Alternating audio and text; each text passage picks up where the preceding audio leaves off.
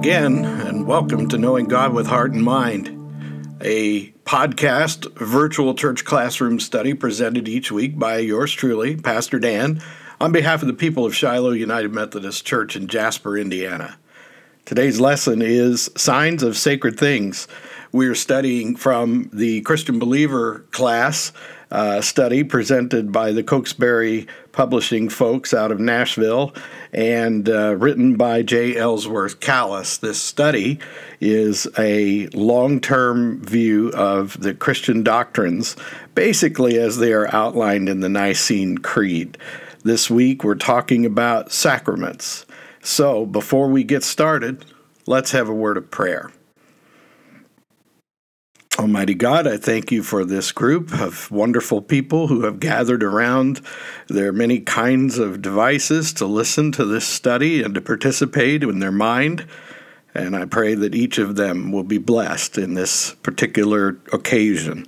This is a study for uh, people who are interested in going deeper with you, becoming more in tune with your heart and mind so that there is a synchronicity between the heart and mind of our Creator and the heart and mind of our people who love and serve the Creator. So, Lord, make that possible through the presence of your Holy Spirit, we pray. In Jesus' name, amen.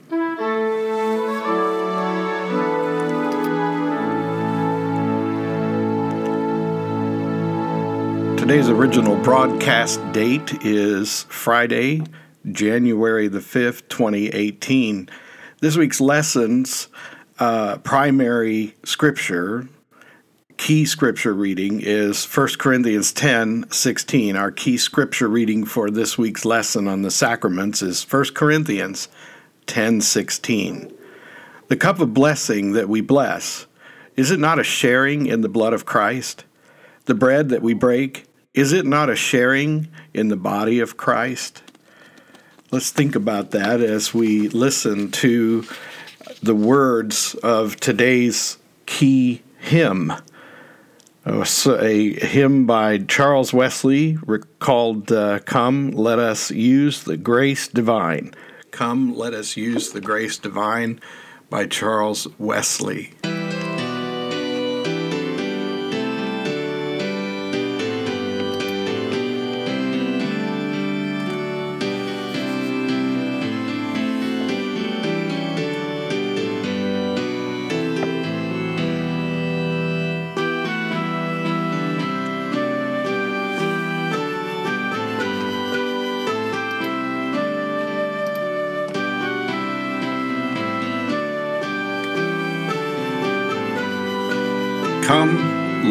The grace divine. It's number 606 in the United Methodist hymnal, written by Charles Wesley, and uh, the arrangement is by Ralph Vaughan Williams. The words are these Come, let us use the grace divine, and all with one accord in the perpetual covenant join ourselves to Christ the Lord. Give up ourselves through Jesus' power, his name to glorify and promise in this sacred hour for God to live and die. The covenant we this moment make be ever kept in mind. We will no more our God forsake or cast these words behind. We never will throw off the fear of God who hears our vow, and if thou art well pleased to hear, come down and meet us now. Thee, Father, Son, and Holy Ghost, let all our hearts receive. Present with the celestial host the peaceful answer give. To each covenant the blood apply, which takes our sins away, and register our names on high, and keep us to that day.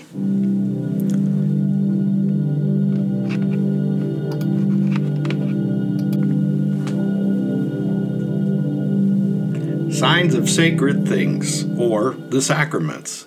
So, what is it about the sacraments that are so special, and what makes one form of sacrament special and another not so much? Well, I'm having a sacred experience right now. I'm really blessed because today, as I record this podcast, I have here in the pastor's basement next to me my beautiful daughter, Bethany, who is one of the most skilled critical thinkers I know and a woman of God. She and I love to have these kinds of conversations, and I've often thought that this podcast would be better if she could be a part of it with me. And today she is. So, welcome, Bethany. Thanks for being here. Say hi to our friends out there. Hello.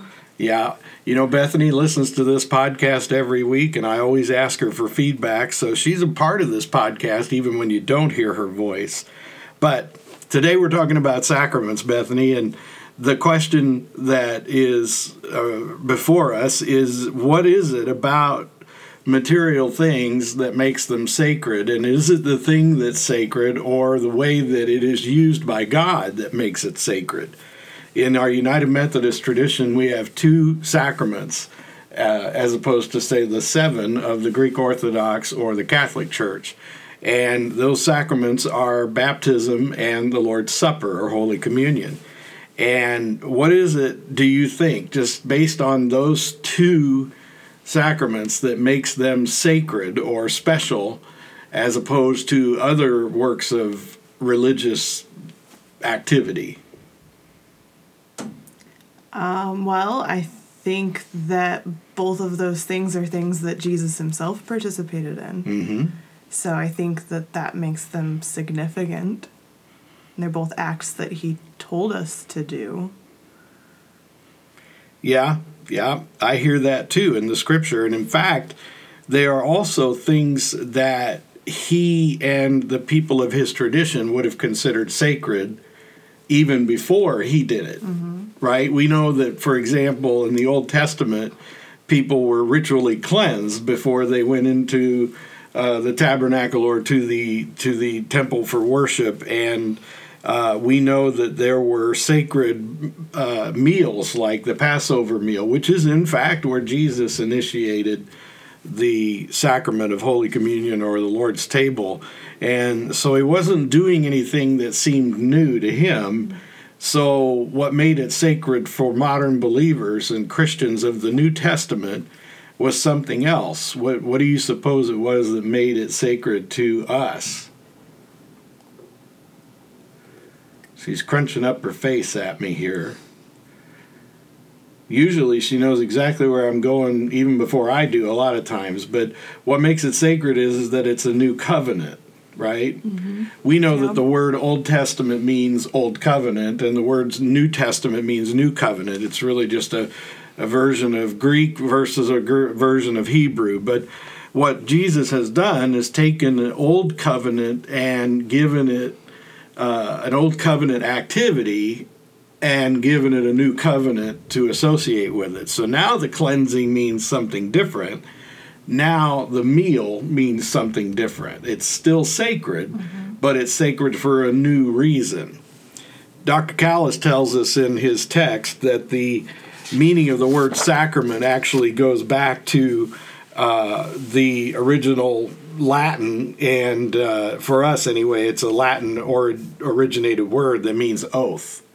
And so when we do something that is uh, sacramental or sacred, it is associated with a promise or a, uh, a commitment to obedience.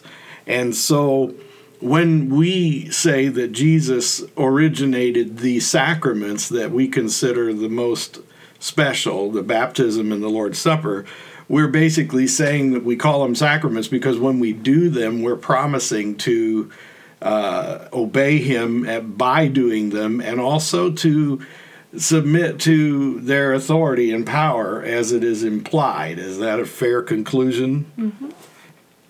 And according to the Greek interpretation of the word, uh, it means to bind, and it gives us another word that derives from it, mysterion. Now, I've talked a lot in this podcast about the uh, the nature of mystery. That when we talk about mystery in the church, we don't really mean mystery like um, the you know Columbo mysteries where we're trying to figure out who did the crime and all that. What we're really talking about is a sacred understanding that we promise to obey and abide by this belief, even if it's not entirely possible to figure out what's going on. And that, by definition, is faith. And it takes a little bit of courage to act in faith. So, in a very real sense, when we participate in a sacrament, which is a earthly material thing that has been given a spiritual and invisible richness, we're doing something that takes a little courage. We're, we're sort of confessing that we don't fully understand what we're doing, but we trust that it is good. And that is, uh, in effect, what sacrament means as we interpret the word. And uh, this is not to say that there hasn't been a lot of controversy and confusion over the topic. So, I mean, what do you think, Bethany, are some of the things that your uh, uh, unbelieving or less uh, knowledgeable Christian friends, you know, some of the people you know outside of the church, you know, how would you imagine them viewing uh, our participation in Holy Communion, for example? I think that a lot of people my age look at it as something very um, like mystical, but not in the same sense as what you were just talking about. It's like like mystic- mysticism, magic, things like that. Like they think it's pretty weird that people um, believe that some grape juice and some bread becomes flesh and blood, and they think that that's pretty gross. Um, yeah, I think that that's a big one for people. It's kind of a stumbling block for mm-hmm. people. You know, I've heard over the years, even when I was much younger than you, that that Christians talk so much about the blood of Jesus that it really grosses people yeah. out. You know, yeah. uh, I have a dear friend whose favorite hymn is uh, "There is a fountain filled with blood." Sounds like something you'd see on one of these vampire shows that mm-hmm. are so popular. And it's because people don't really wrap their minds around that as a spiritual concept. And yet, in a very real sense, to Christians in particular, the blood of Jesus is a kind of replacement for the sacramental bathing mm-hmm. that the Jews did before they sacrificed the blood of the, the animal or the food that they put before uh, God at the temple. So we don't really imagine ourselves being bathed in human blood, and yet we are sort of saying that the cleansing that we experience from our sin is a cleansing made possible by the blood of Jesus, and so in effect, we sort of equalize, uh, equate it with washing ourselves in the blood of Jesus. So we Christians have a lot of funky language mm-hmm. that really scares the stuff out of people. Which which is kind of amusing, I guess, to me because, like you said, there's all these vampire shows on TV, and if you put somebody in front of something and tell them it's fictional, obviously it's super popular because you look at like Game of Thrones, there's a lot of blood. But when you tell somebody that this is real, that's when people start to get a little bit, they feel icky. Mm-hmm. So, for people to really get the sacred nature of Holy Communion, we'll say, since that's kind of where we started, is it really is better to not use a lot of the funky language and just get back to the real heart of the matter, which is Jesus took a sacred meal that had been a part of his people's tradition for thousands of years. And he, better than anyone, understood the real meaning of this Passover. And he was simply applying himself to the formula and applying a new meaning to it. Mm-hmm. And so it's a lot easier to say to people, this grape juice or wine, we mean it one way or another, doesn't really matter in the case of, of church. Um, some people would argue that, that it has to be wine because that's what Jesus drank. But, you know, either way, we would say that when Jesus presented them with the cup and he said, This is my blood, he didn't literally mean for them to interpret it as blood, but to see how the cup of the Passover covenant mm-hmm. was a new covenant made with him. And so, as I often say in church, the people who took the blood of the sacrificial lamb and spread it on the doorposts of their home were now being told that Jesus' blood was serving the same purpose, that God's wrath, God's justified wrath, would then pass over. And so he was simply saying, I'm the new Passover lamb. I'm your uh, protection against God's wrath. I'm I'm covering your sin with my blood. Mm-hmm. And that's what he was saying. So he really may or may not have meant that this cup was somehow mysteriously transformed into his blood and this bread somehow transformed into his body. And as I like to say about the bread that he offered at the Passover meal, he was saying, Look, you know, this is my body, eat it. Now, I don't think he really meant carve me up and eat me like a steak. You know, I mean, that sounds kind of weird and gross, and that's exactly what you're saying your friends would, mm-hmm. would hear. But if he was saying, sort of metaphorically or figuratively, this is the new covenant, and I want you to really absorb it into yourself. I mean, stop and think about what happens when you eat bread. Um, it dissolves in your mouth pretty quickly, and uh, I like chewy bread, you know, but either way, it doesn't take it very long to process into your body. It goes into your digestive system and then into your bloodstream. And what could be more intimate than that? If Jesus says, Look, this is my body, this is who I am, this is what I came for. I came here to do this for you, and now I want you to absorb all that I am into all that you are. I mean, that, what a wonderful uh, invitation to an intimacy that is inconceivable. And and it's anything but blood and flesh. Well, I think it's also cool because it's at the same time as it's communion and it's what you're talking about, it's also a continuation of Passover. Mm-hmm. So even though we're not, as Christians, we're not sitting and having the full on Passover meal, every time we do communion, we're sort of doing Passover because it's the unleavened bread and the wine and so we're we're taking the old covenant and it's becoming the new covenant while we're doing that and so it's you know respect for what's happened in our past and recognizing what Jesus did for our futures and I think that's kind of cool too. Yeah, I love that. Well, that's a really wonderful transition in a way because uh, well, before we transition, let's just think about what we said a minute ago the sacred word means. The sac- sacrament means an oath. Mm-hmm. When you take Holy Communion as a sacrament, you're doing just what you described. You're taking Holy Communion and you're saying, once again, Yes, Lord, I choose to obey you. I choose to believe that your body and your blood are my sources of salvation and right relationship with God, which which is my longer version of the word righteous. But righteous is another one of those church words that people don't quite understand. And I just make it more clear by saying it's rightness with God. We want to be in a right relationship with God, and this is the vehicle that tells us in an earthly material way that we have a spiritual solidarity with our Creator. And that's a neat idea. Mm-hmm. And I love talking about the spiritual and the material and uh, I, I, owe a lot of my understanding of this to a certain rabbi that I quote a lot, and it's not Jesus. He gets quoted more than this other guy, but this one rabbi in particular that I like to listen to always talks about the differences between spiritual and material things. And sacraments are a really wonderful example of that because they're both. Mm-hmm. They are material, material because they can be measured and they can be uh, uh, uh, quantified in some way or another. You can have a loaf of bread, you can have a cup of grape juice or wine, but then you have a spiritual aspect to it that happens when we take it in a sacred ceremony and in a particular form.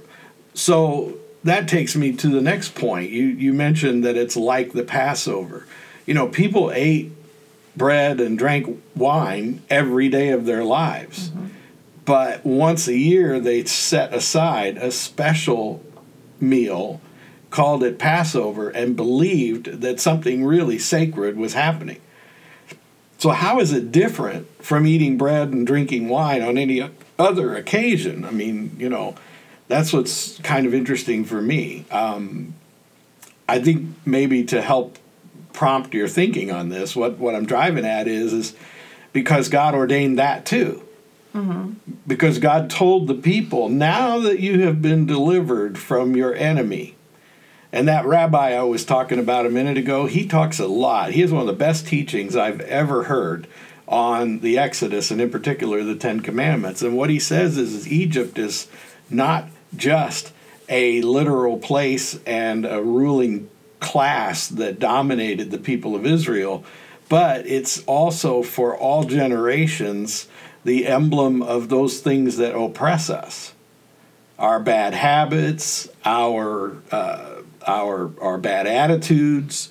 Um, our circumstances, you know, if we're if we're poor, if we're um, disabled in some way, if we don't like our job, or if we are in some way oppressed by another person or another circumstance in our life, then this deliverance that is described in Exodus is meant to be emblematic of deliverance from all oppressors. And so when God says, now that you've been delivered, mark the occasion every year on a certain day, and let that particular marked day be a sacramental activity. So we can eat bread together anytime we want, but on the eve of Passover, when we eat this meal, we understand it to be different. So, where is the connection or the division between human activity and spiritual activity? In other words, when we talk about having uh, participated in a sacrament, I've told you privately in our conversations that when I serve Holy Communion or perform baptisms in the church, I often wonder if the people who are receiving it experience it the way I'm delivering it. And the question is, how could I know? And so I do a certain amount of teaching and instruction in church to say this is what I believe is happening. But then as I watch the people come and we stand in this very sacred moment together mm-hmm. where I'm presenting them with the sacrament, I can only guess at what they're thinking. So, what do you think about communion, for example? And we'll come on, we're going to do baptism here in a minute, but. But when you think about communion, what do you think's going on with people, and where do you think God sort of supersedes our human limitations? Big question. I mean, I think that to a certain extent with communion, it's kind of a mental game. I don't know if that makes sense or not, mm-hmm. but like if you go into communion thinking nothing's going to happen, then probably nothing's going to happen. So I think it's a little bit of you have to be mentally in the right space.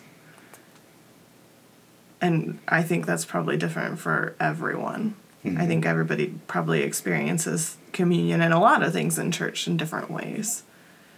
Um, the other question's harder. So while you work that out, let me let me add this and see if it helps. So what I think about is, is you have what you would call human assent or consent. In other words, your mental game. Mm-hmm. You you approach the the pastor the priest, whoever's presenting the element to you, with a consent or assent. You you either submit to the authority of the priestly person because even a pastor in a non Christ or non Catholic church rather has a certain priestly role, and this would be one of those times in the sacraments.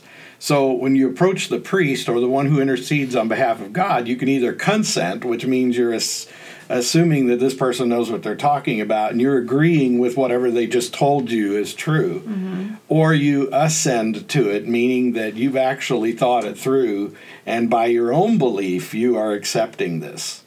Um, I don't think either one uh, necessarily cancels out the other. I, I don't think you, you have to do one or the other. Uh, independently. I think you can do both. In fact, I think that's the nature of faith. Mm-hmm. Um, in other words, when you consent, you're putting your faith in my faith. And when you ascend, you are agreeing with me and sharing my faith. in, in effect. And so when I talk about consent or assent, I'm really just saying that when the person approaches to receive the elements, they agree at least in the general principle of the thing. And if I have spoken it wisely and according to the doctrinal traditions of my church, then you could at least agree that Jesus told us to do this and we're doing it for that reason. We don't, in our presentation of, of the Great Thanksgiving and the various liturgies of the Church of, of the United Methodist Church, we don't just come right out and say, this is the body of Christ. We do say, however, make this for us the body of Christ and the blood of Christ, but then we immediately qualify by saying, shed for our sins and so forth. And so that could mean a lot of things to people. It could mean to me that it is, in some mysterious way, equal to the flesh and blood of Jesus, which would be one of the most traditional Protestant views, the mm-hmm. Lutheran, uh, Calvinistic sort of Protestant view that Wesley probably carried to a certain extent, it seems, where he's basically saying something mysterious and and and uh, supernatural is happening. Um, he would call that consubstantiation.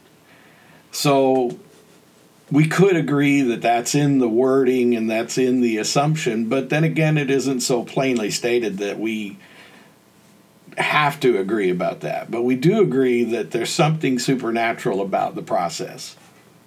So if there's something supernatural about the process, does it matter whether you and I agree at the moment I hand you the bread and the cup?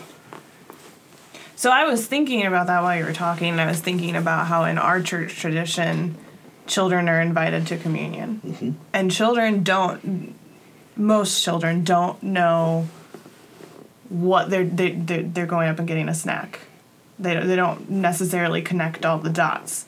But we also say frequently in church that anytime two or more are gathered, God is there. So I'm thinking that it probably doesn't matter what my opinion is versus the person behind me versus the person in front of me versus the little five year old because God's there. So I don't know that my personal like my personal opinion is not going to change the fact that it's still a sacrament because over like overall we're doing it mm-hmm. in remembrance of the new covenant which once again you have masterfully led me right into the next topic or you you've helped me transition beautifully because well, okay, first of all, let's agree that this podcast and this particular study of doctrine, uh, written by Dr. Kalas, who is a scholar from a very Wesleyan institution in Kentucky called Asbury Theological Seminary. So, so first of all, we're taking a, a Wesleyan approach to this, and that has to be understood by the listeners as well as you and me. But beyond that, though, so, what we're saying is not so much a justification for why children should be allowed to take communion or even why we baptize babies, but I'm going to go ahead and go there because this is Wesleyan doctrine. Mm-hmm. And with apologies to anybody who doesn't share the Wesleyan doctrine, I have dear friends who are Southern Baptists who would radically disagree with me about whether it's okay to baptize babies and so forth. And yet they would also say that communion is a memorial act and that there isn't anything particularly sacred going on. That's not uniquely Southern Baptist, but there is that variation among the believers that that you know how we interpret it. And what you and I just decided was is that no matter what the people involved choose to think about what's happening, there is something sacred going on. Well, here's what I would say if somebody asked me why do you baptize babies? Why do you let little children take communion? Or for that matter, anyone who comes to your church can take communion. Mm-hmm. And of course, we give an invitation to communion that basically says, uh, the Lord invites everybody to his table who earnestly repents of their sin and seeks to be at peace with one another. So the only requirement for Baptist or for uh, Methodist communion uh, is that you repent of your sin and that you agree you're at peace with the people with whom you're breaking bread. And that's really neat because that's an ancient tradition that's as old as humanity. We don't break bread with people that we consider our enemies.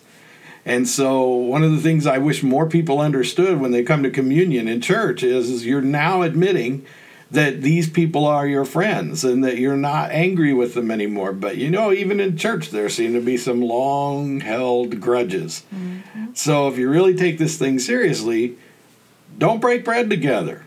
But that's another topic. So, what we believe then, that you just stated really beautifully, was is that the Holy Spirit shows up. Mm-hmm. And so, basically, if we take a baby and we present the baby to the congregation on behalf of the parents and we say, We believe that the Holy Spirit's going to show up now. We're inviting the Holy Spirit to show up. We're inviting the Holy Spirit to act. And then in this act of sacrament, baptism, the Holy Spirit is present. And so no matter what people are thinking in the pews, no matter what mom and dad are thinking, no matter what Pastor Dan's thinking, the understanding is we just invited the Holy Spirit to show up. Mm-hmm. And if there's one person present in this whole thing who's got it right, whatever it is, it's the Holy Spirit. And I don't know that Mr. Wesley would agree with my way of interpreting his belief, but I think that he would probably say it was foundationally valid. Because if I can say nothing else about the sacraments, it is uh, understanding that we all share that the Holy Spirit got invited to the table, and the Holy Spirit is going to do whatever the Holy Spirit does in order to make it sacred. Mm-hmm.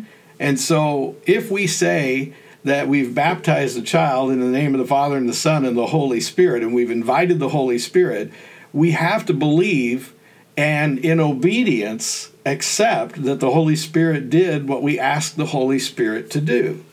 Not that the Holy Spirit is beholden to us, but because by very God's very nature, when we ask God to love us and work in and around us, God does. Mm-hmm. If there's one thing we can be sure of is that where God is welcome, God always arrives.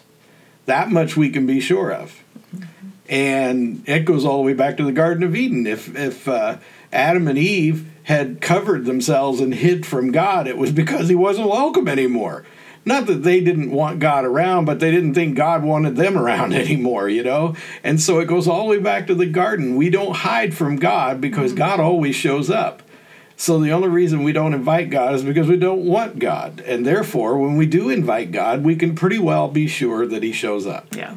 That's how I look at it. Mm-hmm. So, given that understanding, what we have when we receive baptism or the Holy Communion is the presence of the Holy Spirit, who, out of love and pure grace, makes for us these sacred acts mm-hmm. in their material sense, sacred in a spiritual sense. Mm-hmm.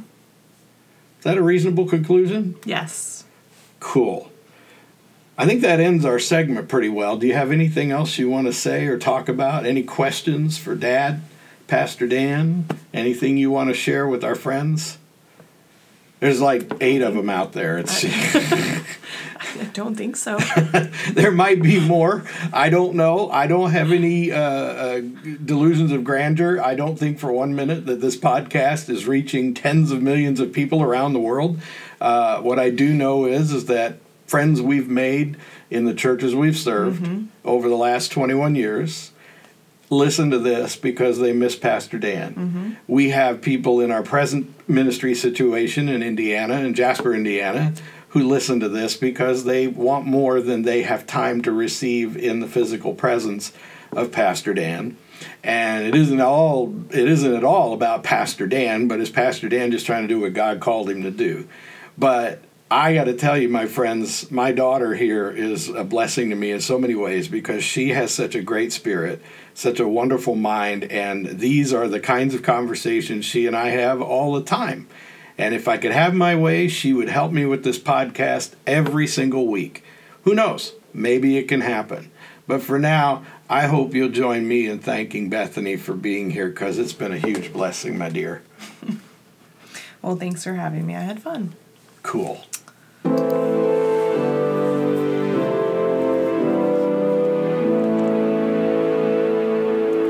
Well, if you were receiving this uh, class through the actual church classroom, literal classroom, and I bought the books for you and everything, you'd be looking at pages with words all over them. And the opening pages of each lesson always include a bunch of phrases and words.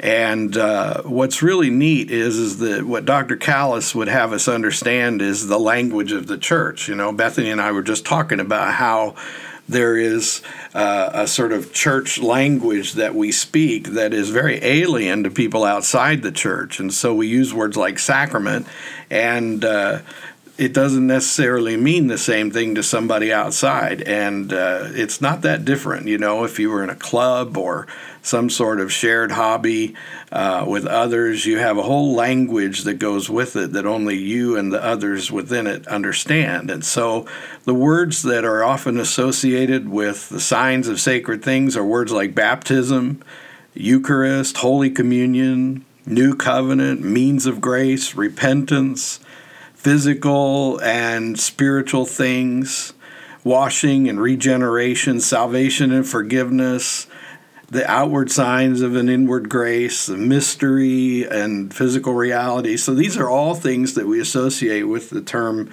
sacrament. And all of that is basically for us to uh, to understand that when Christians speak of these things, uh, that's at least what they ought to mean. and there's the real question, isn't it? Is that what you mean? When you think about the lesson that we've just discussed, ask yourself these questions What do I believe when I go to receive Holy Communion?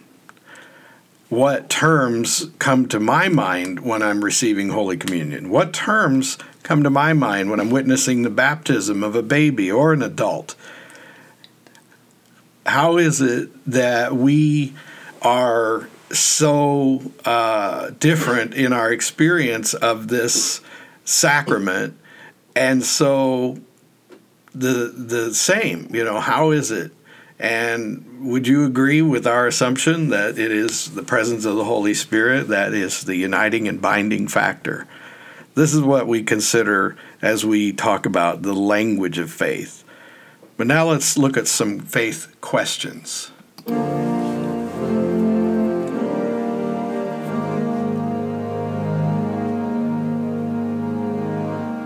Few matters of doctrine affect the typical believer more intimately than the sacraments. Because they're visible, they are more comprehensible to us than such doctrines as that of the Holy Spirit or the Trinity. But because they're visible and physical, they may also be trivialized or taken for granted. So let's consider some questions. What about Holy Communion, as you have experienced it, most surely conveys the faith and grace to you. And if you have observed both immersion and sprinkling as forms of baptism, what has impressed you in each instance as especially meaningful? And we sometimes hear of communion services in various settings where other elements are substituted for the bread and wine. Are other elements ever adequate for a true celebration of the Eucharist? Why would you say that? What are the minimal basic elements that you think have to be present and for it to be present in order for it to be the sacrament of Holy Communion? And what merits do you find in the view that recognizes marriage and ordination and other things as sacraments? We've talked a little bit about that at the beginning of today's lesson, but we really didn't take it very far at all. But how do you feel, especially if you come from Roman Catholic tradition, about other things being considered sacramental as well? And if your church background does not include an emphasis on the sacraments, does this lesson change your mind in any particular way? So, if you had in front of you the Christian Believer study book, you would see towards the end of each section in red a statement of faith that is as key as that scripture we read at the beginning of the class. Remember the scripture from the beginning from 1 Corinthians. Now we have our key statement of faith. If we agree about this doctrine of the sacraments, then we can say, because we, the church, believe Christ has ordained special means of conveying grace, I will faithfully observe these ordinances to the glory of God and to the nurture of my Christian life.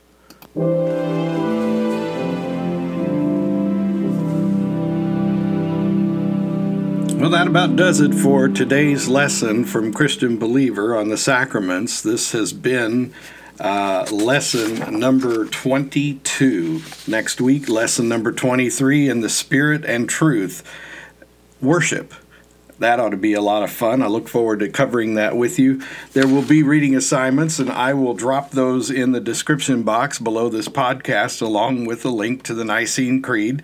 And uh, hopefully, you found that helpful. I know there's a lot to read, but if you do, it really helps lay the biblical foundation for the things we discuss. And for the sake of time, I don't also read you all of those scriptures because, frankly, who wants a podcast that long? So instead, I invite you to read the scripture lessons that I will type into the description box at the bottom of today's podcast. Our closing prayer comes from the book of worship of the Methodist Church. It's an older prayer, but here's what it says. We do not presume to come to this thy table, O merciful Lord, trusting in our own righteousness, but in thy manifold and great mercies. We are not worthy so much as to gather up the crumbs under thy table. But thou art the same Lord, whose property is always to have mercy. Grant us, therefore, gracious Lord, so that we partake of this sacrament of thy Son, Jesus Christ, that we may walk in newness of life, may grow into his likeness, and may evermore dwell in him, and he in us. Amen. I want to thank you for listening to this podcast each week, for joining me and Bethany today in this, uh, this virtual church classroom that we share together each week. I'm honored that you would listen to this and find blessing from it. I invite you, I implore you, as I do each week, to be involved with a local church. Do not let this be the only thing you do. This is one small part of a relationship with God that is manifest in our relationship with others. So, a community or a body of Christ is made by our shared covenant in the sacraments and the receiving of the Holy Spirit through them and in and around them. So be a part of a family of faith. If you live in the Jasper area or southwest Indiana, we'd welcome you at uh, Shiloh United Methodist Church. It'd be my honor to meet you. And wherever you are as you receive this, know that it would be a great encouragement to me to hear from you. I'd love to know where you're listening from and how this particular uh, service of the church and myself has blessed you. We will welcome your visits to shilohum.org. That's S H I L O H U M.org. Uh, shortly after you receive this, you'll visit and find a completely new and redesigned uh, website. We're very excited about that. And look for our app in the App Store for Android and Apple products, Shiloh United Methodist Church of Jasper, Indiana. Until next time, God bless you and go in peace to love and serve the Lord.